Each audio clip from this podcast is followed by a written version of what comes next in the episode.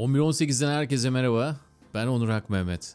Bu hafta podcast'te yönetmen Canan Çelik var. Bir deniz hikayesi, Yer Gök Aşk, Sevgili Geçmiş ve Nefes Nefese gibi dizilerde yönetmen ve yardımcı yönetmen olarak yer aldı. Şu sıralar 2021'de Korhan Günay ile çekimlerine başlayacakları Değnekten At adlı film için hazırlıktalar. İlk uzun metraj filmi Canan'ın. Tam bu hazırlık esnasında konuk aldım onu. Bana çocukluğunun geçtiği apartmandan, çalıştığı sinema salonlarından, yaptığı çat kapı cüretkar girişlerden bahsetti ve anlattığı her anı adeta bana yaşattı. Sana da yaşatmasını istiyorum. Hadi o zaman buyurun dinlemeye. Hoş geldin. Hoş bulduk. İyi ki buradasın. Sağ olun. Ben de çok mutluyum burada olduğum için. Geldiğin anda zaten enerjinle geliyorsun. Bir sakinlik var. Ee, genelde böyle misin? Genelde böyleyim. Enerjim yüksektir benim. Ama hani sakinimdir de. Ama hani iç ritmim hep yüksektir. İyi bir kombinasyon. Yani hani iç ritmin yüksek ama dışarıda o sakinliği taşıyorsun. Evet. Problem çözmek için de iyi bir şey diye düşünüyorum. Öyle yani o da çok erken sanıyorum iş hayatına girmekle ilgili bir şey. Kaç yaştan bahsediyoruz? Yani bana kalsa ben 16-17 yaşımda başlardım mecburi 18 yaşımda. Yaştan dolayı 18 yaşında işbaşı yaptım. Yani. Nerede başladın? İlk işin neydi? Şöyle onu anlatayım. Ee, lise döneminde e, böyle hani hep zaten yönetmen olmakla ilgili bir 9 yaşımdan beri işte e, ilk sinemayla tanıştığımdan itibaren hep yönetmen olmakla ilgili kafamda bir şey vardı ama bunun nasıl olacağıyla ilgili hiçbir şey bilmiyordum yani.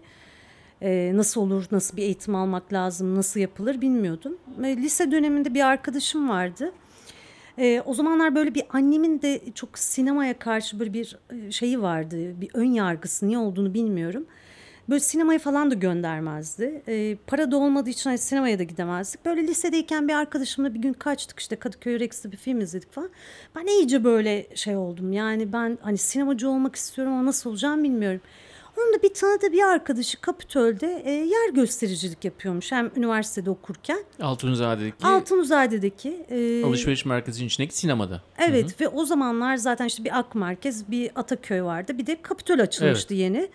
Çok da böyle yeni bir şey. Hani bütün salonların e, yani sinemadaki bütün salonların bir arada olması. işte o zamanlar altı tane salon vardı orada. Çok heyecan verici bir şey. Hani bu kadar e, bir arada olması bir yandan da. Aa evet ben dedim ben bu işi yapmalıyım. Yani işte şeyi de anlatmıştı. Çalışanlar filmleri de bedava izleyebiliyor falan. Yani o akılla aa ne kadar güzel bir şey falan diye ben böyle e, biraz da böyle çok parasız olduğumuz bir dönemdi. Yani hani paramız var. Hani bir sıkıntımız yok ailece ama böyle bir ekonomik garip bir şey bir süreçten geçiyorduk böyle. O da çok canıma tak etmişti artık ve ben e, Kapitol'e üstümde lise formamla elimde kitaplarla gittim ve gişeye gittim direkt. Ben dedim buranın işte müdürü kimse görüşmek istiyorum. İşte gösterdiler böyle pencerenin önünde bir tane böyle bir adam duruyor. Yanında da iki beyefendi var. Böyle hararetli hararetli bir şey konuşuyorlar. Ben direkt gittim dedim ki buranın müdürü kim? Hayır hepsi döndüler bana baktılar. Yani bu Lise mümkün kıyafeti. değil. Evet siz hani okuyorsunuz galiba dedi. Evet dedim lisede okuyorum. Öyle alamayız dedi. Hani siz mezun olmanız lazım, gelmeniz lazım. Öyle alalım dediler. E tamam ben diplomayı alınca gelirim dedim ve gittim. Ve liseyi bitirdim. 6-7 ay sonra hemen işte sürekli gidiyorum işte e, okula benim diplomamı verin, diplomamı verin. En son bana bir belge verdiler. Diploma çok sonra gelecek. İşte Eylül ya da Ekim gibi falan gelecekti. Ben dedim beklemem o kadar. Ben işe gireceğim ya. Sinemacı olacağım ben yani. Sinemacı olacağımı düşünüyorum o işe girersem. Ee, ve Ve dip, o belgeni alıp sen Kapitol'e geri mi döndün? Tabii diplomamı aldım. 6-7 ay sonra diplomamı aldım. Hatta diplomamı almadım. Belge aldım zorla mezun olduğuma dair ve gittim Kapitol'e. Yine müdürün odası nerede diye gişeye sordum. Sonra şurada dediler tabii ki hani e, herhalde arkadaş ya da bir tanıdığının bir kızı falan diye düşünmüşlerdir. Gittim adamın kapısını çaldım zaten tanıdım. Git merhaba dedi merhaba dedi. Gitti ben oturdum direkt diplomamı önüne koydum. Ve ben yer gösterici olmak istiyorum mu dedim. Hayır dedim ki ben işe başlayabilir miyim artık dedim. Siz kimsiniz? Tabii hatırlıyorsunuz beni 6 ay önceden. Tabii. Nasıl unutabilirsiniz ki? Siz kimsiniz dedi. Dedim ben böyle böyle gelmiştim ya dedim hani siz mezun olunca gelin. Adam da bir şaşırdı yani afalladı falan ama dedi bu iş görüşmesi böyle olmaz falan anlatmaya çalışıyor. Nasıl olur diyorum tamam ne yapmam gerekiyor söyle. Sonra neyse işte işte bunlar şunlar gerekiyordu. Bir sürü bana bir evrak falan yazdı adam yani o kadar işin arasında. E, tamam falan sonra part time full time meselesi konuşuyoruz işte. Part time'ın fiyatını beğenmedim full time olsun dedim. Tamam dedi belgeleri tamamla işte şu tarihte gel dedi adam işe aldı yani almak zorunda kaldı. Yani o bile bence nasıl bunun olduğunun hala farkında olduğunu zannetmiyorum. Yani öyle Sen nasıl bir haldeydin? Ya adam bir şekilde burnuna getirmişsin. Ee, ben çok inanıyordum beni işe alacaklarını. ve aldılar. Evet aldılar. Nasıl çıktın oradan? Çok mutlu çıktım. Geldim hemen bu evraklar nasıl bulunabilir? Şimdi tabii e-devletten alıyorsun. O zaman işte bir yerden bir şey alıyorsun, bir yerden bir şey alıyorsun. Geldim işte evdekileri söyledim böyle böyle gireceğim. Onlar da saatlere takıldı. İşte bu saatte işte şu gece 12'de de çıkılıyor. Akşam 10'da da vardiyası var. Ben dedim ki ilk dönem beni dedim çok geç çıkarmayın. Benim annemle babam zaten hani şey pimpirikli insanlar. Ben akşam 6'da çıkayım. Sabah 10 akşam 6. Bir de öyle kabul ettirdi. Sonra hani bizimkileri ikna edildi. İşte o böyle işte öğlen iki buçuk akşam on buçuğa çıktı. O işte sonra dörtten gece on ikilere kadar falan çalışabilme iznim oldu. Çünkü sinema bir de kapanıyor. Yani en son seans bitmesi biri buluyor. Ee, ve ben öyle e, ilk işim e, yer gösterici olarak yani teşrifat olarak sinemada işe başladım. Ve bir pencere açılıyor. Yani sen gerçekten de sinemacı olma ad- adına Evet. bir adım attığına da inanıyorsun. Evet. Ee, onun için yapmışsın zaten bunu. Ne kadar sürüyor bu iş? Ya şöyle o beni kesmedi tabii ki. Yani Ha. 6 ay sonra ben e, çok sıkılmaya başladım. Çünkü dedim ki yani bu, bu kadar olamaz. Bu sefer zaten kafamdaki şey hani ilk sinemaya gittiğimde de çıktığımda da çocukken şey diye sormuştum. Bunu kim çekiyor? Yani beni ilgilendiren kısım sadece o olmuştu. Ama sen çekene kadar daha vakit geçecek. Yani Tabii, yer tabii. göstericilikle çekme arasında Aradaki şey benim makinisteye geçiş zaten beni e, ben yapan şey oldu. Çünkü o da şöyle e, o dönem işte filmleri izliyorum ya diyorum ki yani ne kadar yer güzel. göstericiden filmi gösterici Evet değil mi? Yani makinist yani o filmi oynatan insana 35 geçiş. milimetre olan filmleri Evet, evet, sen evet. gösteriyorsun Evet. projeksiyon odasında. Evet ama o da şöyle e, şimdi Kapitol'de o zamanlar Avrupa'da üç kere en çok gidilen ve en iyi kompleks sinema kompleksi seçilmişti. Biz bayağı çok köklü bir e, kompleksti orası. Oruç Apaydın bizim oranın işletme müdürüydü falan ve biz e, çok acayip profesyonel e, güzel bir ekibimiz vardı yani bayağı bizim sürekli gelen e, sinemaya giden bir köklü bir müşterimiz de vardı. Yani sadece birlikte bağlantı kurduğumuz. Ama o dönem şöyle bir racon vardı. Hem racon var hem de bir işletmenin bir e, net bir kuralı var. O da şu. Makinistlik zaten normalde bir zanaat olduğu için babadan oğula geçen bir meslek. Ya da işte amca varsa yeğenini öğretmiş, dayı yeğenini öğretmiş. Asla bu normalde dışarıdan herhangi bir birine öğretilen bir iş değil. Bu yasak. Yani bir raconları var. Çünkü e, öyle öyle öğrenmişler. Yani babadan oğula geçen bir meslek olarak ilerlemiş. Şimdi bunun üzerine Kapitol'de de şöyle bir şey var. E, filmler o zamanlar 15 bin dolar yani e, çok pahalı o kopyalar. E, çünkü sendeki film bir tek sende de oynamıyor. Kapitol'e geliyor. Sonra yavaş yavaş Ankara'ya gidiyor, İzmir'e gidiyor, Anadolu'ya gidiyor, Kıbrıs'a gidiyor ve sonra yurt dışına gidiyor. Film geziyor. Çok da e, pahalı bir bir şey. E, o makinistin en ufak yaptığı bir hata. Filmler o zaman yanabiliyordu da işte yanıyordu, e, dü- düşebiliyordu, çizilebiliyordu. E, bu tabii ki makiniste kalan bir ya da işletmeye hem makiniste hem işletmeden çıkan bir e, karşılığı oluyordu para olarak. O yüzden de e, kesinlikle makine dairesine makinist dışında girilmesi yasaktı. Ee, ve direkt hani işten atılma sebebi bu. Ama ben Ahmet abi vardı bizim. Ahmet abiyle Özcan e, ben onları böyle ufak ufak ikna ederek ya bu nedir işte bana da gösterin. Önce film açmayı işte hani film takıldıktan sonra filme başlatmayı, filmi durdurmayı, işte hafif hafif film takmayı, e, ondan sonra işte film koparsa nasıl bağlaman gerektiğini, işte yanarsa ilk müdahaleyi nasıl yapman gerektiğini. Böyle böyle küçük küçük ben bayağı öğrenmeye başladım. Sonra Ahmet abi kandırmaya başladım. Yani Ahmet abicim bak işte öğlen sen git yemeğini evde ye gel. Öğlen aramız oluyor. Ben bakarım makineleri. Sonuçta açıyorum kapatıyorum falan. Ama öyle bir şey ki ben bunu kaçak kaçak öğrenirken bütün makine daireleri sote bir yerde. Benim makinisti öğrendiğim yer bütün müdürlerin odasının olduğu yerde. Yani ben o kadar kaçak girmek zorunda kaldım ki o dönem e, öğrenebilmek için. Sonra 6-7 ay sonra ben ufak ufak bu işi öğrendim. ve e, çok beni heyecanlandırmaya başladı. Bobinler falan çok ağır. İşte onları taşımayı öğrendim. Nasıl taşınması gerekiyor. Onun bir metodu var çünkü. Sonra birisi e, beni Oruç Bey'e şikayet etmiş. Demiş ki böyle böyle Canan kaçak makine dairesine giriyor. Film takıyor. Film işte başlıyor. Bu seni ilk işe alan kişi mi? Evet. Tamam. Sonra ben dedim ki kesin bu sefer ben kovuldum. Yani Tamam odasına çağırdı. Ne dedi? Dedi Çağırdı ki seni evet çağırdı. Ne işin var dedi makine dairesinde dedi. Dedim ki böyle böyle dedim. Ben çok sıkılıyorum. İşte makinistlik öğrenmek istedim dedim. Tamam dedi öğrenebildin mi dedi. E dedim öğrenebildim. Tamam dedi ya bizim dedi yeni açacağımız yeni 7 ve 8. salonların makinisti bu ay sonu çıkıyor dedi. Sen bu işi yapabilir misin dedi. Dedim ki tabii ki yaparım yani. Ondan sonra ama dedi seni bir deneme sürecine alacağım bir 15-20 gün dedi. Okey dedi. Ve ben oradan işten kovulacağımı düşünürken terfi edip bir de iki kat bir maaşla oradan çıktım. İnanılmaz mutluyum ve çok heyecanlıyım. Şimdi normalde Oruç Bey gelecek. İşte ben filmi takacağım başlayacağım. O olmadığı zaman normal işbaşı da yaptım aslında deneme sürecinde. Hiçbir sorun yok. Film gayet güzel oynuyor. Adam giriyor. Bir girdi. İlk girdiğinde e, görüntü var. Ses yok. Gitti. İkinci geldi. İşte bu sefer ses var. Görüntü yok. Üçüncü geldi film yandı. Dedim kesin bu iş olmayacak. Ama ısrarla da hani şey e, devam ediyorum. Ben o da ısrarla hani bak bakıyor. Çünkü normalde hani güzel gidiyor. Onun geldiğinde bir e, bir sıkıntı var. Onda neden olduğunu hala bilmiş değilim yani. Ee, en son geldiğinde filmi artık kusursuz hani oynadı falan. Sonra ben öyle iş başı yaptım, başladım.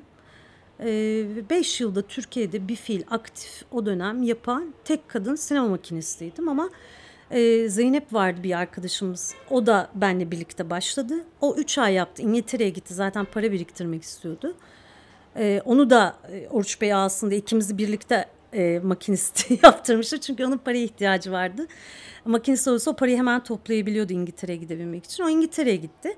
Sonra ben iki e, e, arkadaşımız daha vardı kadın. Onlara da öğrettim. Ha kadınları sen çekiyorsun. Tabii tabii. Tamam. Ben direkt o iki kadınlara da öğrettim. Sonra ben oradan ayrıldıktan sonra iki kadın da devam etti. Ama benim birinci Resmen yılımda... bir gelenek başlatmışsın. Tabii. Hı. Birinci yılımda galiba e, FİTAŞ'ta bir hanımefendi de makinist oldu o dönem. Tamam. Onu da duymuştum. Böyle 3-4 kişi falan olduk biz. Ama e, ben olduğumu da hani ilk öncülerinden biri olduğumu da o ana kadar bilmiyordum mesela. Tamam. Ya şimdi hikaye çok güzel. Ee, bir dirayet var ve seni görüyorum orada. Bir de ilk yapmışsın bunu. Önce evet. olmuşsun. Bir gelenek oluşturmuşsun. İnsanları da toplamışsın. Ee, Be 5 yıl bunu yaptın evet, değil mi? Beş. Haberleri de çıktı. Türkiye'nin ilk... Ve ben birileri Hı. geliyor sürekli. İşte işte Gençlik TV vardı o Hı. zamanlar. TRT geliyor işte belgesel. Gazeteden geliyor. Oradan buradan insanlar geliyor. Sürekli benimle röportaj yapıyorlar. Ben 19 yaşındayım o zaman. İşte beni çekiyorlar. Bir de ben hiç kamera önünü hiç sevmem. Yani çok gerilirim böyle. Sürekli beni konuşturuyorlar. Film tak, film yap falan. En son bir gün gittim dedim ki Oruç Bey ya dedim burada kaç tane makinistiz. Bunlar dedim niye sürekli gelip beni çekiyorlar? Yani başka adam mı yok? Bir de dedim hani şimdi arkadaşlarıma karşı sürekli ben şey gibi oluyorum. Canancığım dedi sen ilksin o yüzden geliyor olabilirler mi acaba dedi. Nasıl yani dedim. E, e sen dedi ilk oldun. O zaman öğrenmiştim. Ben o ana kadar hiç bilmiyordum. Hiç böyle bir şeyim de yoktu zaten. Ben onu bir şey daha öğrenmek ve yapmak için yani o bana yeterli gelmediği için yapmak istemiştim. Sen bu, bütün bunlara başlarken şey dedin. Yani beni ben yapan zaman dedin. Evet kesinlikle öyle. Hmm. 35 yani o negatifin... E, ne yani kokusuna mı aşık oldun? Her ne? şeyine aşık oldum. Yani şöyle düşün 5 sene boyunca bir e, odadasınız ve kapkaranlık bir oda orası. Böyle küçücük bir pencere var. Bir projeksiyon yansıyan bir pencere. Ee, ve orada böyle bir tır tır tır tır tır tır giden o 35'ime çok güzel bir tatlı dişlilerden geçen bir sesi vardı böyle tır tır tır gider. O ses gerçekten çok büyük bir aşk. Yani o 35'in filmi bile yani böyle çuvalda gelir film. 5 kopyadır işte 5 kopya ise bir buçuk saatlik demektir o işte bir 5 6 geliyorsa o işte 120 dakikaya doğru falan çıkan bir iştir falan onu ilk siz açarsınız mühürlü bir şey geliyor size bir çuval içinde.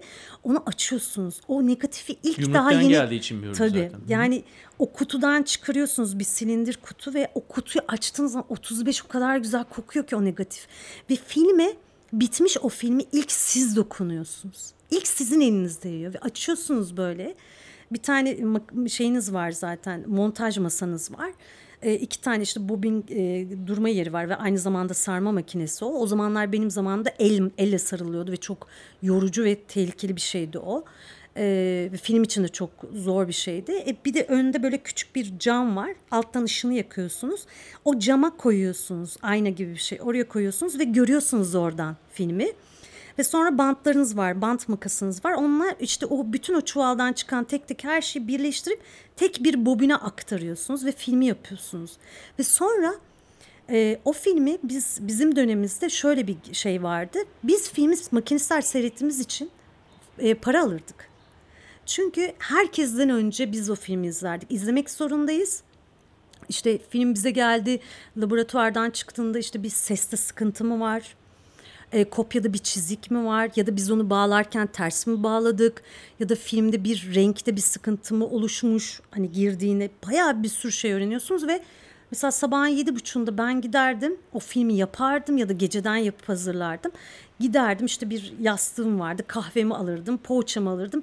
Salonda tek başına oturup filmi izlerdiniz muhteşem bir şey. Yani kendi çekmiş kadar büyük bir hazla bakardınız ona. Sonra rapor, rapor tutardık işte hani temiz. Bir tür bir kalite kontrol Tabii yapıyorsun. kalite kontrol. Ve onun da hani her ay bize çok cüzi, çok komik bir rakam. Yani bahşiş gibi bir şeyi yatardı. Çünkü sen onu mesain dışında yapardın. Hani mesai içlerinde olan bir şey değildi. Tabii sonra biz o mesai içlerine de doğru gitti. Ee, ama beş yıl boyunca hep o pencerenin önünde hep şeyim şuydu. E, işte insanların sırtı size dönük. Herkes perdeye bakıyor. Siz de perdeye bakıyorsunuz. Ben o küçücük camdan hep şunu derdim. Ya Allah'ım yani bunu kim çekiyor? Bunu çeken insan nasıl bu dünyayı kuruyor? Yani ben bir gün bu perdenin de arkasındaki kişi olmak istiyorum. Her seferinde bunun için böyle çok büyük bir e, nasıl diyeyim bir, büyük bir aşkla ve dua ile ve sabırla hep bunu diledim.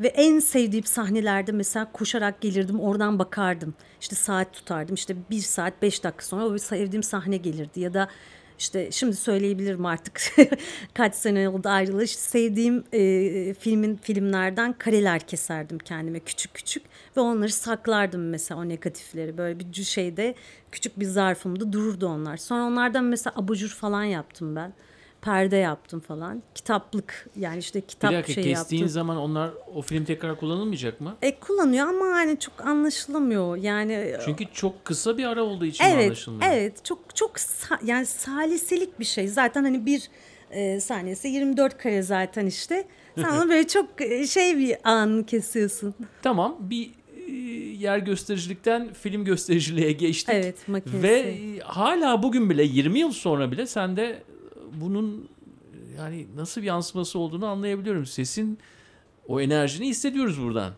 Çok severek yaptığım bir işti. Çok yani. Ve hani çok da kolay yapmadım. Çünkü ilk makinist olduğumda birlikte mesai aldığım birçok arkadaşım çok karşı çıktılar. Çünkü bu erkek işi sen yeni bir şey getiriyorsun. Bunu bir kadın yapamaz çünkü 30 kilo taşıyorsun. Yani her bir bobin 30 kilo ve çok ağır. Ben 50 kilo bir kızım yani neredeyse kendim kadar kilo taşıyorum. Bunu taşıyamazsın, yapamazsın. İşte sarma makinesi çok gerçekten çok bilek gücü isteyen bir şeydi. Ta o dönemden kalan bir şeydir. Mesela benim sağ kolum çok güçlüdür, sol kolum çok zayıftır. Çünkü hep sağla taşımak, sağla sarmak. Çünkü soldan yapamıyorsun ve e, bu bile mesela vücut dengemi bozmuştur benim. Ama ben çok keyifle yaptım. Yani o kilo bana kilo gibi gelmiyordu. Ya da işte o filmi sarmak, o ağırlığını taşımak öyle gelmiyordu. Yani ben çok keyif alarak yaptım onu. Çok severek yaptım. Şimdi tabii kronolojik olarak gitmeyeceğim. Bu ikinci hı hı. bölüme geçtiğimiz zaman seni orada görebiliyorum. Görselimde varsın. E, fakat seni e, biraz daha ileri götürdüğümüz zaman e, daha çok insan arasındasın. Yani orada bir bir kutu içerisindesin. Bakıyorsun kutunun içinde kutudan böyle bakıyorsun. O kutu da küçücük ya hani. Hı hı. E, projekte ettiğin yerde minnacık oradan bakıyorsun.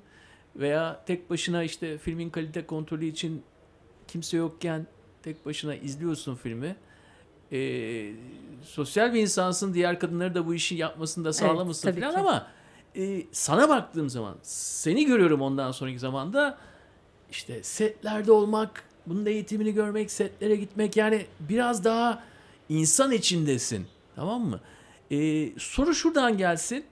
Ee, sinema aşkı illa o insanlarla birebir çalışmaya devam ettiğin zaman devam ediyor mu yoksa yani sekteye mi uğruyor? Bakıyor musun insanda çekilmez yani. Hele setteki insanın da her türlü halini görürsün. Ya şöyle e, ya tabii ki o makinistlik çok bireysel yaptığınız bir iş. Ama e, sette olduğunuzda dizi ya da herhangi bir şey Herhangi film bir setinde. Evet. e, toplulukla yaptığınız bir şey oluyor. Çünkü herkes o yaptığın işe hizmet ediyor. Çünkü İşte oradaki Canan'ı merak var. ediyorum ben yani. Ne Ben oldu o, biraz o insana? ya şöyle ben e, asistankenki kısmımı söyleyeyim. Uzun yıllar asistanlık yaptın. Evet. Bayağı uzun süre yaptım ve ben çok iyi bir asistandım gerçekten. Çünkü biraz bende Alman ekolü de olduğu için ben böyle çok saatli, disiplinli ve hani bir işi de verdiğin zaman o işi unutman gereken bir insanlardanım. Yani ben o işi mutlaka sonuna kadar e, yapan, yerine getiren kişiyim. Ama kendimle birlikte bizim sektörde çok az insanla tanıştım. Gerçekten o e, şeyi sevgi, iş sevgisini ve iş etiğini doğru düzgün oturtturan. Oturtturamayanlarla sürekli çatıştık zaten. Ama sonuçta günün sonunda bir ortak dilde mecburen onu oturtturman gerekiyor. Şimdi daha şanslıyım. Çünkü ekibimi kendim kurabiliyorum artık. Yani buna inanan insanlarla, kendime yakın insanlarla ya da işinde e, benim beni de kolaylaştıracağını düşündüğüm insanlarla bir arada çalışabiliyorum. Ama asistanlıkta sizin böyle bir seçiminiz olamıyor. Kendi grubunuz hariç. O zaman yıllar boyu her günün sonunda biraz da bununla cebelleşmiş bir Tabii şekilde ki eve çok, dönüyordun sen. Çok büyük büyük. Yani e, çünkü sabah geliyorsun kimse böyle yani sallana sallana yani e, kimse bir şey yapmak istemiyor, çalışmak istemiyor. Her şeyden herkes sürekli şikayet ediyor. Yemekten şikayet, uykudan şikayet, sahneden şikayet. Ben hiç şikayet etmedim. Çünkü ben o kadar zorluklarla e, sette olabilmeyi ve okumayı başarabildim ki ben her gün of kelimesi ağzıma bile geldiğinde oh diye çevirdim. Yani çok kıymetini bildim. Ama hani onun yanında da yaptığım işi çok sevdim. Yani ben bu işi bir e, normal bir geçiş süresi yani bir geçiş yeri gibi görmedim ya da bunu işe bir devlet memurluğu işte 9-5 gibi görmedim. Ben sürekli kendimi nasıl geliştirebilirim, ne yapabilirim diye baktım ama setlerde ortak çalışabilmek çok zor bir şey. Aynı insanları bulup aynı şekilde çalışabilmek çok zor. Yani sen yaptığın şeyi yaptığın zaman da sanki bir tek o varmışçasına yapıyorsun. Yer göstericilikten başladık. Hı hı. Seni projeksiyon odasına koyduk. Oradasın. Sanki hani illa onu bir geçiş olarak düşünmüyorsun oradayken o işi yapıyorsun ama o başka bir şeye devam ediyor. Oradan başka bir şeye geçiyorsun. Ve bunları da biraz Alman ekolünden bağladın. İstersen biraz oraya dönelim. Almanya'da doğdun. Evet. Orada büyüdün mü? Ya şöyle e, tam ilkokul çağımda buraya geldik. O da çok böyle karışık bir durum. Anlatsana. Ee, ya Almanya'da biz çok güzel bir apartmanda oturuyorduk. Yani belki de biraz benim sinemayla ilişkim de biraz Almanya'dan başlıyor yani düşündüğüm zaman. Ee, apartmanımız böyle savaş döneminden kalan bir apartmandı. Böyle hafif hafif hala bazı yerlerinde işte kurşun izleri falan da olan bir yer. Ama işin ilginç yeri apartmanın e, üstümüzde Arap, ortada biz ve yan dairemizde amcam. Bir alt katta Katolik, bir onun bir altında Yahudi, onun altında ev sahibimiz Hristiyan Muti oturuyordu. Yani böyle çok dinli bir apartman. Ee, apartmanın içinde iki tane tuvalet var. Bir kadın erkek tuvaleti. Hiçbir şekilde dairelerde tuvalet yok. Yani sen gece tuvaletin gelirse apartmana çıkman gerekiyor. E, banyo ile mutfak aynı yer.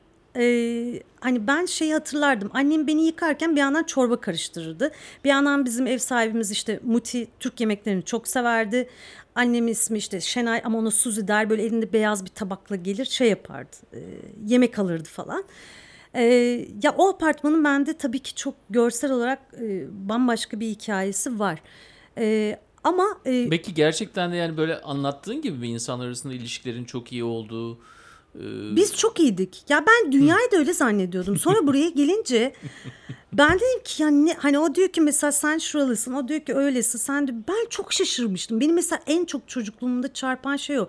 Çünkü benim okulumda hani ben Arap da vardı, işte Hintli de vardı, işte ne bileyim siyahi de vardı. Hiç biz kendi aramızda böyle bir şey bir kere bile çocuklar arasında konuştuğumuzu hatırlamıyorum. Yani ya da işte biz mesela bayramda ben e, gidip aşağıda Muti'nin kapısına çalıp şeker topluyordum. Annem derdik işte biz şeker bayramında şeker toplanır. Onlar şeker verirdi mesela ama çocuklarla oturup paskalya yumurtası da boyardım ben mesela. Yani Peki Alman ekolü deyince tabii bir şekilde bir iş yapma ruhu, disiplin falan tabii onlar geliyor aklına. Neden çok... bunlar sen 7 yaşına kadar neden bunlar sende oluşsun ki? Yani e, bahsettiğim Çünkü biraz orada... böyle bir masal var bir e, Ev Değil hali. aslında. Şöyle çok büyük bir yalnızlık çocukluğum. Yani benim çocukluğum gerçekten çok büyük yalnızlıkla geçti. Çünkü benim annem babam fabrika işçisi. Yani annem televizyon fabrikasında, babam araba fabrikasında çalışmış yıllarca. Şimdi ben annemle babamı neredeyse hiç görmüyordum. Yani hiç neredeyse ve ben kreşe gidiyordum o dönem ve kreşteki okullar e, çok katı ve sertti. Yani çok iyi hatırlıyorum. E, ve belli bir şey öğretilirdi sana. Ben bütün kuralları vesaireyi hatta 5 yaşımda bütün sosyal haklarımı biliyordum. Yani her şeyini kadar sana öğretiyorlar. Yeme saatin belli, uyuma saatin belli. İşte sen mesela işte ben sosis yemek isterdim. Bana asla sosis vermezlerdi. İşte sen Müslümansın senin yasak derlerdi. Ben işte Müslüman olduğumuzu bile okulda öğretmenimden öğrenmiştim. Yani o ne demek falan diye soruyordum. Ben olmayacağım bana e, şey verin sosis verin diye ağlıyordum mesela. Hiçbir şey bilmiyordum.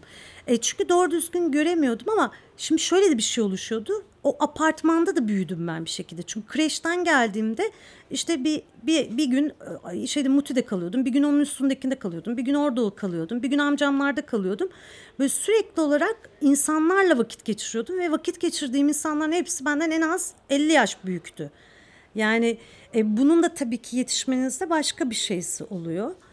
Ee, ve işte en şeyim hafta sonları da çalışıyorlardı annemler. İşte bit pazarında çalışıyorlardı. İşte antika e, antika işi yapıyorlardı. Ben de onlarla mesela gidiyordum. İlk işim benim zaten şey işte kitap satıyorduk pazarda, bit pazarında. E, ya da işte onlarla birlikte hafta sonunda ben bir arabanın içinde e, işte bir yerde antika bir eve gidiyorduk. Antika toplamaya. Ama bu bütün gezdiğim bu noktalarda da mesela hep aklımda kalan çocukluğuma dair Loral ve Hardy'dir mesela. Her yerde Loral ve Hardy izliyordum ve gerçekten onlar benim böyle şey hayali arkadaşlarım gibiydi ve hem gerçek hem yok gibi. Onların mesela sinemaya olan aşkımda çok büyük etkisi olduğunu düşünüyorum. E, bir benzinlikte durduk mesela mola verdik. Bir bakardım televizyonda Loral ve Hardy işte okuldan gelirdim Muti'deyim. Televizyonda Loral ve Hardy. İşte yani her gittiğim yerde bir şekilde onlar benim hayatımdaydı. Bir de işte bir küçük bir kamera vardı o zamanlar Mehmet amcanın, Mehmet Akyol'un. Onların evine gittiğimizde mesela biz bizi çekerdi Mehmet amca. Yani çocukları, bütün aile, işte 4-5 tane Türk ailesi bir araya gelirdik. Onlar çekilir ve onları izlerdik böyle e, bakardık. İşte VHS'nin işte videoya geçişin en önemli dönemiydi. Böyle inanılmaz babamda da ve e, işte amcamda da şey vardı bütün oradaki gruplarda da e, film kasetleri vardı VHS. Yani aklınıza ne gelirse işte Hint filmlerinden tutun eski Türk filmlerine ama işte o dönemde mesela kafam çok karışık. Bir yandan Hint filmi izlerdik, bir yandan Küçük Emrah izlerdik, bir yandan erteleyilmez e, filmleri izlerdik. Böyle bir, bir yandan Loral ve Hardy böyle benim sürekli kafamda filmler vardı tabii yani. Onu da tabii ki çok e, şeyse değişik oldu e, 7 yaşımdan da sonra bir anda bir karar verildi ve Türkiye'ye kesin dönüş yaptık. Niye yaptığımızı da bir gün hani bu, hala bilmiyorum. E, ve ben bir anda hiç tek kelime Türkçe bilmeden e, bir anda köyde buldum kendimi. Biz Sivas'ın bir köyüne geldik. Ee, orada babamın işte işleri vardı. Bir, bir yeri vardı. İşte orayı işletmesini yapıyordu. Öyle bir anda oraya karar verdiler. Oraya geldik ve ben tek kelime Türkçe bilmiyorum. İlk orada başladı bende zaten şeylerde e, sıkıntılarda. Çünkü Türkçe bilmiyorum, arkadaş bulamıyorum. Herkes bana Alman bebesisin diyor. Alman bebesi ne demek bilmiyorum. E, ilk neden ilk sıkıntılar diyorsun anlamadım. E, şöyle çok yan daha yalnız kaldım. Yani e, köyde e, Türkçe öğrenmeye çalışıyorum. Yani ve böyle e, çok hani şeyin de çok eğitim sisteminde böyle çok çok iyi olduğu bir yerde değil. Yani normalde beni hani İstanbul'da taşınsak ya da bir koleje verebilecek ekonomik durumumuz da var bu arada yani her şey yolunda.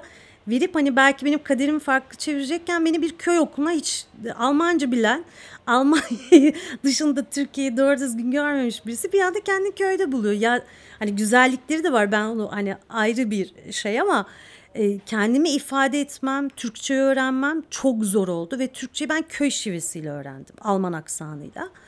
Tam böyle ilkokul 3'e kadar falan öğrendikten sonra da İstanbul'a taşındık. Bu sefer İstanbul'da ak, Alman aksanıyla köy şivesiyle Türkçe konuşan biriydi ve yine çok yalnız kaldım. İşte bütün bu yalnız kaldığım dönemlerde e, benim en büyük şeyim bu VHS kasetlerdi. Böyle bir yeşil kapta üstlerinde işte filmlerin etiketleri yazar. Sürekli onları izlerdim. Yani bütün benim e, sistemim e, onları izlemekle geçti. Onlara bakmakla geçti.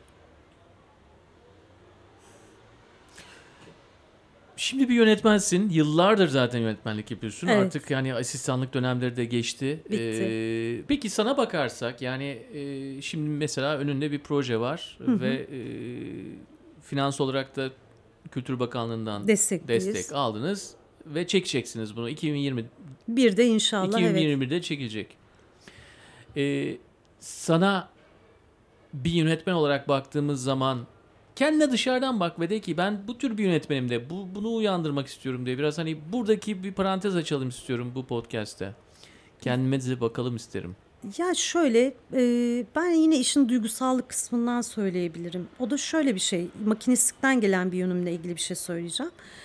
E, filmleri ben izlediğimde o filmlerin e, özel kısımlarını hep dakikası benim hafızamda olmuştur hep. Atıyorum işte benim güldüğüm yerde seyirci de gülecek mi? İşte benim ağladığım yerde seyirci de ağlanıyor mu? Ya da benim korktuğum yerde seyirci korkuyor mu? Yani bir, bir sürü bunun gibi duygu değişimleri. Ben tam o dakikalarda ya salona girerdim ve sadece seyircinin suratına bakardım. Ya da işte e, makine dairesinden insanların arkası dönük ama hani o şey tepkiyi görebiliyorsun. Tam onlara bakardım ve Aa evet benim verdiğim tepki veriyor. Aa yok burada bak o tepki verme. Bunlar niye böyle bir tepki verdi? Onu ayırt ediyordum. Benim bütün şeyim, sistemim de aslında yani teknik kısmıyla değil. Tabii ki teknik kısmı çok önemli bir şey ama ben e, biraz insanların vicdanı ve duygusuyla iş yapan bir yönetmen olmak istiyorum. Yani benim kafamdaki şey tamamen bu. Bu güzel. Oraya tekrar gidelim. Yani sen şimdi 19-24 yaşlar arasında bu duygusal e, damarları yakalayabilecek bir işte çalışmasın ve diyorsun ki bana dakikalarını tutardım. Evet. Ondan sonra e, koca salona bakıp benim dakikalarımla onlarınkinin ne kadar Aynen. eşleşip eşleşmediğine bakardım diyorsun. Evet kesinlikle. Her filmde bir yapardım. ö- 5 yıl boyunca bütün filmlerde bunu yaptım. 8 salon vardı. Hepsine koşarak gidip bakıyordum. Yani senin olmayan salonlara da gidip bunlara evet bakıyordun. tabii tabii gidip bakıyordum. Ya müthiş bir Hatta da- bir bizde dakika. oynamayan filmlere gidip bakıyordum. İşte ağır roman oynuyordu mesela o zamanlar Kadıköy Rex'te. Bizde oynamıyordu. Gidip koşarak orada bile bakıyordum. Sadece seyirci izliyordum ben. Ama bu müthiş bir şey yani bir data oluşturmuşsun evet. sen. Ondan sonra e, data üzerine, deney üzerine, deney üzerine deney Evet, yapmışsın. evet. Ne buldun? Senle seyircinin eşleştikleri ve eşleşmedikleri yerlerde ne gördün? Yani çok anlatılabilecek bir şey değil ama çok birbirimize yakın buldum. Yani yakınız aslında hissettiğimiz şeylerle. Ben işte bu yakınlığımızı perdeye aktarıp ve e, ya ben bunu göstermek istiyorum aslında. Perdeden geçecek şey bu olacak. Yani benim anladığım şekilde şu. Sen diyorsun ki çok yakındı. Benim güldüğüm yerlerde onlar gülüyordu. Evet. Benim ağladığım yerlerde onlar ağlıyordu diyelim. Hadi ağlamak varsa veya etkileniyorlardı. Bunu ölçebilecek seviyede görüyorsun. Evet. Ve diyorsun ki hani ben özel olduğum için ben insanları e, tahmin ettiğim için değil. Hayır, Hepimizin asla. bir damarı var diyorsun. Tabii tabii hepimizin bir damarı var. Yani ben o damarı öğrendim böylelikle. Yani bunu öğrendim Ee, ve bunu 5 yıl boyunca her gelen işte haftada 4-5 tane yeni film gelirdi. O zamanlar altın çağı yani 96 ile 2001 yılı inanılmaz film akışının olduğu bir dönemdi. Ee, ve hepsine gidip bakıyordum. Ve sen Tek bu datayı tek. yalnızca yerli filmlerde yapmadın. Yerli, Hayır, yabancı her, her şeyde, filmde yaptın. her şeyde. Ve bizde oynamayan filmlere bile gittim baktım ve ben seyirciye karşı oturdum salonlarda hep. Yani hep onlar ne, ne hissediyor, ne bakıyor, ne anlıyor, burada ne oluyor. Hep bunu gözlemledim. Yani kendi filmimde de vermek istediğim şeyler aslında bu. Peki belki de olayın magazini olarak kabul et bunu ama bize bir hikaye anlatsana. Yani şimdi Anlatayım. Çok Anlat. güzel bir hikaye. anlat.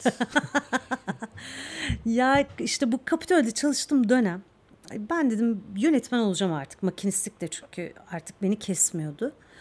E, okul araştırıyorum işte e, sinema televizyon falan böyle dört yıllık işte hepsi falan işte üniversite yazanacaksın dört yıl falan okuyacaksın işte ama o dönem hem bir üniversiteye gidip hem e, gidebilmem çok zordu çünkü hem okuyup hem çalışmam lazım ve onu da bir arada yürütemiyorum makinistliği de bırakmak istemiyorum. TÜRVAK keşfettim. TÜRVAK Sinema TV Eğitim Merkezi. Ee, Türkan ben- İnanoğlu. Evet Türker İnanoğlu'nun ve biz o zamanlar Çengelköy'de oturuyoruz. Kavacık'ta okul. Ee, ben sürekli olarak şey Yakın arıyorum. anlamda söylüyorsun. Yakın yani Tamam. çok yani okulda çok yakınımdı. Böyle çok rahat gidebileceğim bir yer ve eğitim sistemi inanılmaz güzel. İşte bir buçuk yıl, iki yıla yakın bir süre okula gidiyorsun ve e, şeyini de araştırmıştım. Yani okul tüzüğü falan da çok iyi. Hani her şey çok güzel. Tam benim istediğim bir yer yani orası ama yıllığı 7500 dolar yani 99 dönemi. Öyle bir param yok benim yani mümkün değil onu karşılayabilmem. E, nasıl olacak nasıl olacak burslu girmeye çalışıyorum. Burs sınavlarını takip ediyorum. O dönemde 99 deprem olduğu için Türker Bey de e, hani depremzede birçok e, ailenin çocuklarına burs vermiş. O da kapanmış yani böyle bir iki tane belki kontenjan var. Ve ben de tabii çılgınca Türker Bey'in sekreterinden randevu almaya çalışıyorum. Türker Bey'le görüşeceğim beni okula alın diye. Tabii ki sekreter doğal olarak bana randevu vermiyor. Yani niye versin yani? Ve ben ısrarla sürekli arıyorum falan.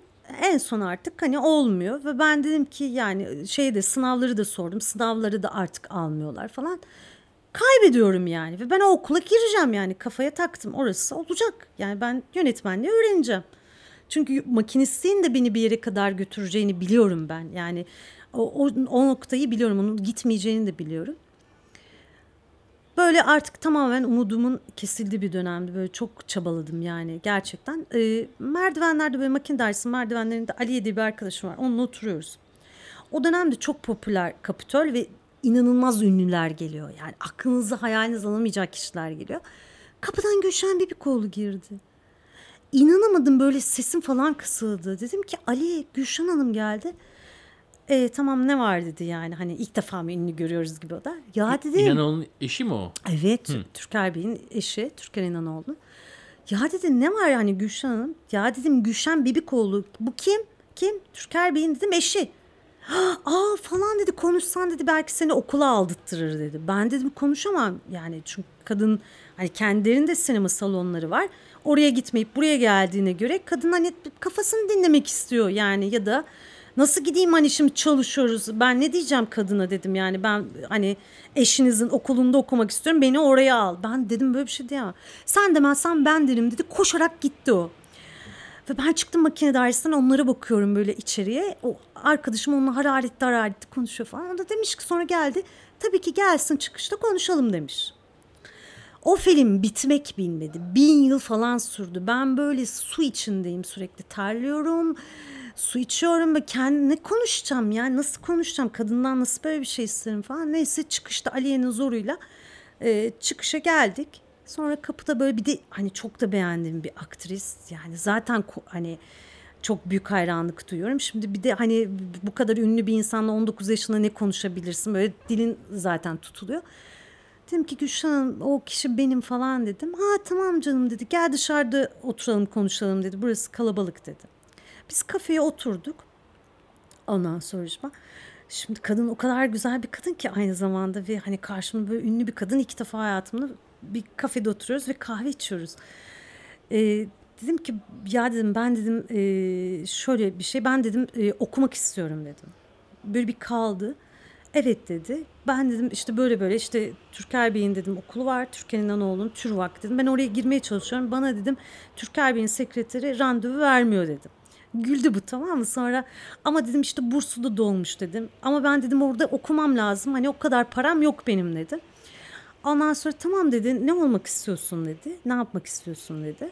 Ben dedim yönetmen olmak istiyorum dedim. Peki dedi burada ne yapıyorsun dedi. Dedim makinistim dedim. Makinistim dedim çok ilginç geldi ona. Aa falan oldu. İlk defa duyuyorum falan dedi. Ondan sonra tamam dedi siz dedi bana dedi bilgilerinizi yazın dedi. Ben dedi hani gerekeni yapacağım size yardımcı olacağım dedi. İnşallah hani umut ettiğiniz şey olur dedi. Teşekkür ettim. Ben gitti kadın. Yani ben dedim ki yani hani e, niye ilgilensin ki? Niye? Hani 10 dakika falan sürdü. Aradan bir hafta falan geçti. Gülşen Hanım bir daha geldi. Tam o sırada kapıdayım ben de. Aa dedim merhaba Canan dedim. Merhaba dedim. Aradılar mı seni dedi. Hayır dedim. Kim arayacak dedim. Ben dedi o gün dedi akşam yemekte dedi Türker'le konuştum dedi. E, seni dedi okul alacaklar. Arayacaklar seni dedi. Böyle kalbim ağzımda çıkacak gibi peki teşekkür ederim dedim. Aradan böyle bir 10 gün falan geçti. E, beni Türker Bey'in sekreteri aradı. e, dedik işte böyle böyle şu güne randevu vereceğiz. Ben o güne kadar randevu almaya çalışırken Türker Bey'in sekreteri bana dönüş yaptı. Yani o da çok acayip bir şey. Ve ben o gün e, hayatımdaki en saçma sapan kıyafetle böyle iğrenç saçma sapan bir sarı civciv renginde bir tişört giydim. Çünkü o, onun öncesinde böyle bir sürü kıyafet değiştirdim. Ne giymem gerektiğini bilemedim. En sonunu artık çok geç kalıyorum diye giydim ve çıktım gittim. O kadar enteresan bir yer ki gittiğim yer. Yani şimdi oturuyorum e, karşımda sekreter var böyle bir asma kat var yukarı çıkan e, bir tane uşak var bildiğin Yeşilçam'dan çıkmış bir uşak hayal et ve o güne kadar ben uşak görmemişim papyonlu beyaz eldivenli ve elinde gümüş tepsi var. Ya dedim film çekiliyor herhalde yani. O kadar acayip ki ve sekreterle falan bakışıyoruz böyle. Elimde de böyle bir tane çizgisi beyaz dosya kağıdı ona da işte böyle ne olabilir ki işte teşrifatım, makinistim, işte lise mezunuyum, işte şeyi kazanmışım o yazıyor bilgisayar kursu falan böyle saçma sapan e, kurslar yazıyor işte sivil savunma kursuna gitmişim, sağlık kursuna gitmişim. Garip garip o dönemler çok vardı zaten öyle garip garip kurslar. CV'in yani. CV'm ama, ama diğer bir şey. Elle yazılmamış değil mi? Şey hayır hayır bilgisayarda bir arkadaşıma yazdırmıştım. Bir yerden yazıcı bulmuşsunuz. Evet ama tamam. hani büyük olasılıkla kapitörde gizli bir yerde yapmıştık onu. yani hangimizde bilgisayar var. Ben böyle stresten böyle rulo yaptım.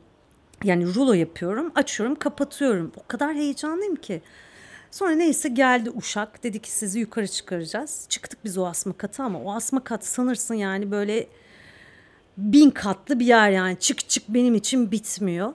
Geldik kapıya çok heyecanlıyım herhalde yani Uşak da anladı. Dedi ki hiç heyecanlanmayın sakin olun dedi. Kapıyı açtı beni içeri itti kapıyı kapattı. Bir girdim kocaman bir oda. Odanın sağında böyle iki üç tane bir koltuk var büyük. Bir de odanın en ucunda böyle solda bir tane bir masa var ama çok büyük değil böyle normal olması gereken bir masa. Ve devasa bir oda bu kadar. Yani işte eşyalar falan var. Kapının önünde duruyorum. Türker Bey'in kafası eğik ve hiçbir şekilde bana bakmıyor. Bekliyorum yani gel mi diyecek, otur mu diyecek, ben ne yapacağım zaten elim ayağım nereye koyacağım bilmiyorum. Yani Sen bir şekilde de... sinematik bir ortam kurmuş o da herhalde. Evet. Yani bu kadar sinemayla iç içe ola ola bir, bir, bir Tabii şey bir var. şey var yani çünkü yani Sen, seni de muallakta bırakıyor. E, muallakta bırakıyor kapıda ha. duruyorsun çünkü aslında orada senin tepkini de ölçüyor herhalde ne bileyim yani bir sürü şey. Sonra ne oldu? Ben bekliyorum öleceğim yani öleceğim ruhumu teslim etmek üzereyim.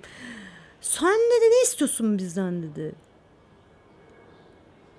Sen dedi Gülşen Hanım'ı dedi niye dedi rahatsız ettin falan gibi bir şey söyledi hatırlamıyorum şu an. Ay dedim yandık. Böyle dedim ki artık ne olabilir ki yani en fazla kızabilir kızarsa da kızsın artık yani o saatten sonra artık dönüş yok. Geldim ben karşısına ben dedim okumak istiyorum dedim yani. Tamam dedi okumak istiyorsan git kaydını yaptır dedi. Bir sinirlendim oturdum benim dedim 7500 dolarım olsa zaten yaptırırdım dedim yani. Ondan sonra kafayı kaldırdı. O an işte ilk defa göz göze geldik. Dedim ben öldüm herhalde. O kadar korktum ki. Ha dedi tamam dedi. Ondan sonra var mı dedi bir CV'm mivim bir şeyin dedi. Var dedim. Uzattım. Şimdi uzatınca ben onu tabii aşağıda sekreteryada rulo yaptığım için dırk diye kapandı o. Bir sinirlendi. Uca işte kalemlik koydu, yana kül tablosu koydu falan. Bir şeyler yazıyor, çiziyor. Allah'ım diyorum ölüm fermanı mı yazıyor herhalde? Yazıyor da yazıyor. Bekliyorum bir şey diyecek. Sonra şey dedi. Hadi sen dedi makinist misin dedi. Evet dedim. Hmm, ilginç dedi. Ondan sonra sen de ne olmak istiyorsun dedi. Dedim ki ben yönetmen olmak istiyorum dedim. Ha dedi. Tamam peki dedi. E tamam ben sana yardımcı olacağım dedi. Yumuşadı böyle. Anladım konuşma bitti. Üç dakika mı beş dakika mı ne falan soru zaten. Bu kafası neydi hiç muhatap dahi olmuyor. Bakmıyor bile yani. Kalktım kapıya doğru yürüyorum ben. Arkamdan seslendi. Dedi ki sana dedi yardımcı olacağım söyledim dedi. Duymadın mı dedi. E ben de inşallah dedim ya dedim. Sinirlendim ve çıktım kapıdan hemen kaçtım. Ondan sonra indim merdivenlerden dedim ki bu iş oldu. Yani gerçekten o okula kabul edildiğini o anda anladım. Çünkü bu tarz insanların e, söyledikleri ağzından çıkan şeyin e, senet olduğunu biliyordum yani. Hani bu sana yardımcı olacağım dediyse gerçekten olacağını biliyordum. Fakat o 15 gün asla geçmek bilmedi. Sonra e, Kapitol'e bir kağıt geldi. İşte e, Canan Çelik işte şu tarihte gelin okula kaydınızı yaptırın e, diye ve ben böyle 4-5 kere herhalde sanıyorum Kapitol'ü tavaf ettim böyle bağıra bağıra ağlaya ağlaya çok mutlu olmuştum çünkü. Sonra kaydım falan yaptırdım. E, bir hafta sonra Gülşen Hanım tekrar geldi. Ee, ve ben makine dersindeyim sesini duyuyorum. Canan burada mı dedi. Dedim evet buradayım dedim. indim aşağıya. Ne kadar da geliyormuş Kapitol'e baya. Senin senden mi geliyor acaba? Gerçekten onu bir şey oraya gönderdi yani. Hani ne olduğunu bilmiyorum ama. Çünkü o gün son gelişiydi. Bir daha hiç göremedim. O gün geldi. Canan burada mı dedi. indim ben. E, dedim ki ben okula başladım. Yani size nasıl teşekkür edeceğimi bilmiyorum. Hani bunun nasıl bir karşılığı olur? Hani benim için hiçbir karşılığı yok. E, sen dedi bir gün yönetmen olacaksın. Ben bunu sende görüyorum dedi. Ve zaten bana o gün teşekkür etmiş olacaksın. Yolun açık olsun. E, seni çok seviyorum dedi. Ve gitti. Seni çok seviyorum dedi. Evet ve gitti. Güzel. Kendi şansını kendi yaratanlardansın. Evet. Beraber yürüdüğün öyle. insanlar da senin o ışıltını görebilen insanlarmış. Çünkü göremeyen de birçok insan var. Ama hayatımdaki en büyük minnettarlığım gerçekten Gülşen Bibikoğlu'na. Yani onun o dönem, o zamanda, o kadar yıl çalıştığımda bir kere bile gelmeyen insanın tam o ihtiyacım olduğunda gelmesi ve o ihtiyacım hedefine ulaştığında da hayatımdan çıkması yani tarif edebileceğim bir şey değil. Benim en büyük şansım belki de baktığımda hayatıma odur yani. Güzel bir hikaye. Çok teşekkür ederim burada ben olduğun için. Ben teşekkür ederim.